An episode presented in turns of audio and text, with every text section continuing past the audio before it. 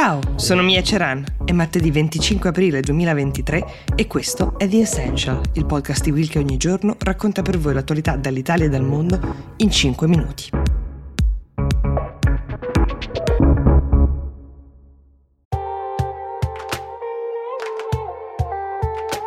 Ciao, sono Silvia Boccardi. È uscito Globally Focus India, il podcast di Will e Ispi in cui con Francesco Rocchetti raccontiamo le grandi elezioni del 2024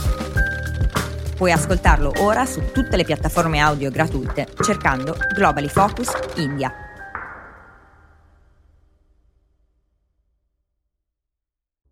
Della guerra che è iniziata in Sudan lo scorso 15 aprile vi ho parlato, purtroppo non ci sono aggiornamenti con delle svolte positive da dare oggi, quanto più un racconto di che cosa accade quando in un paese scoppia una guerra e i suoi cittadini restano, come nel caso dei sudanesi, bloccati nelle proprie residenze, perché uscire è diventato troppo pericoloso, e di come invece una parte dei cittadini, quelli stranieri che si trovano in quel paese, al momento dello scoppio della guerra debbano organizzare insieme ai propri governi la propria fuga. Ecco, questo è un po' il racconto della grande fuga. Vi avevo raccontato di quel tentativo di tregua che c'è stato um, all'inizio di un cessate il fuoco negli scontri tra, lo ricordo, il presidente del paese che si chiama Abdel Fattah al-Buran e il suo vice Mohamed Hamdan Dagalo, detto Emedi. Quest'ultimo è a capo di un esercito parallelo di fatto e ha un grande potere, um, sono le Rapid Support Forces. I due hanno tentato di governare insieme senza successo, ora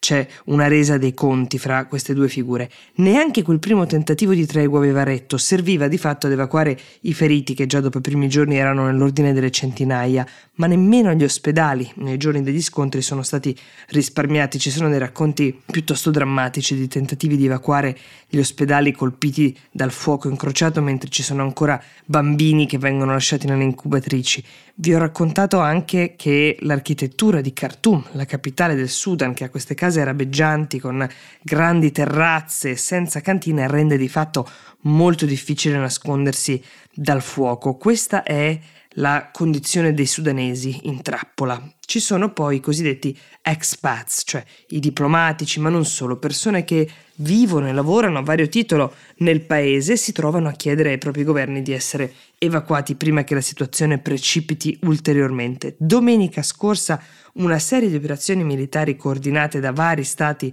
europei ha portato già fuori dal paese la maggior parte dei cittadini europei che ci sono, che avevano richiesto di essere riportati a casa. Tra loro c'erano 150 italiani che sono stati portati via su due aerei da trasporto militare C-130. Come vi avevo detto, anche l'aeroporto internazionale di Khartoum è stato teatro di scontri in quest'ultima settimana, quindi questi voli sono partiti da un piccolo aeroporto nella periferia nord della capitale, quello di Wadi Sednia, così si chiama, e per arrivarci le persone sono state trasportate in dei convogli che hanno fatto un viaggio lunghissimo pur distando questo aeroporto solo 16 km dal centro, ma il centro città è uh, un luogo in cui si spara costantemente. I primi paesi a procedere con le evacuazioni sono stati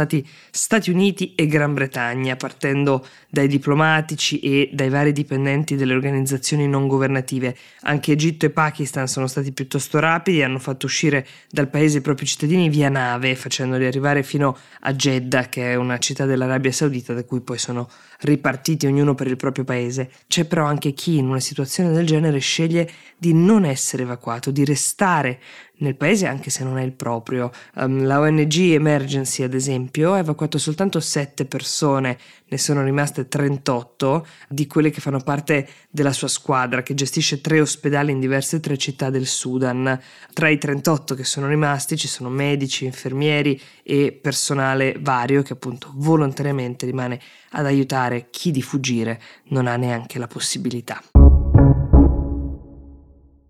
E a proposito di Sudan, ma non solo, in queste ore il New York Times, ma anche altre testate internazionali, hanno rivelato come, secondo delle fonti di intelligence statunitensi, il gruppo Wagner, di cui abbiamo sentito molto parlare in questi giorni perché è molto vicino a Putin, quella compagnia di mercenari che eh, appunto facendo i mercenari dietro compenso operano nei paesi in cui vengono chiamati o hanno interesse per farlo. Ecco, pare che la compagnia Wagner operi anche in Sudan già dal 2017, in particolare avrebbe offerto delle armi di alto livello come dei missili terra-aria al gruppo paramilitare guidato da Hemeti, le Rapid Support Forces.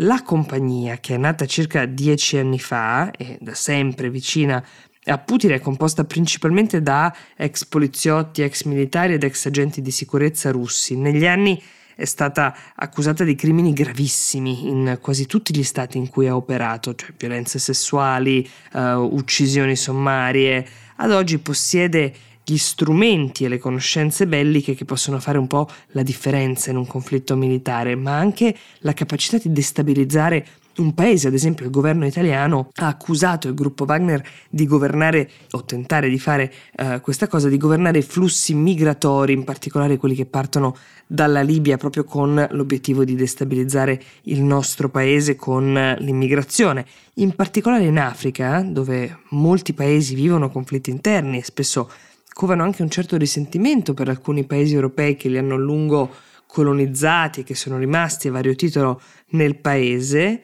ecco, in questi casi la compagnia Wagner trova un terreno fertile per il proprio lavoro. In Sudan, ad esempio, sostiene militarmente una parte, a volte lo fa per un tornaconto commerciale o materiale, magari in cambio di petrolio, di olio, di qualsiasi risorsa di cui il paese dispone, altre volte invece lo fa con dei fini diplomatici. Ad esempio, alle Nazioni Unite il 24 febbraio scorso c'è stata una votazione che chiedeva l'immediato ritiro della Russia dall'Ucraina. Due dei cinque voti contrari sono stati Eritrea e Mali. In entrambi i casi in questi paesi il gruppo Wagner è operativo, molto presente su quel territorio, quindi il sospetto che il voto sia stato, diciamo, un voto nato da un'operazione in cui il gruppo Wagner ha un ruolo. In totale dei 32 paesi dell'ONU che si sono astenuti, 15 erano paesi africani, molto più eh, diciamo facili ad un cambio eh, di indirizzo del voto. In particolare, secondo il New York Times, in Sudan il gruppo Wagner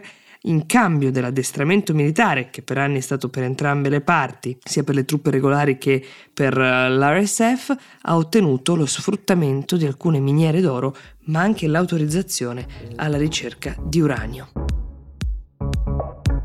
Io per oggi mi fermo qui, vi do appuntamento a domani come sempre con The Essential e vi auguro una buona festa della liberazione.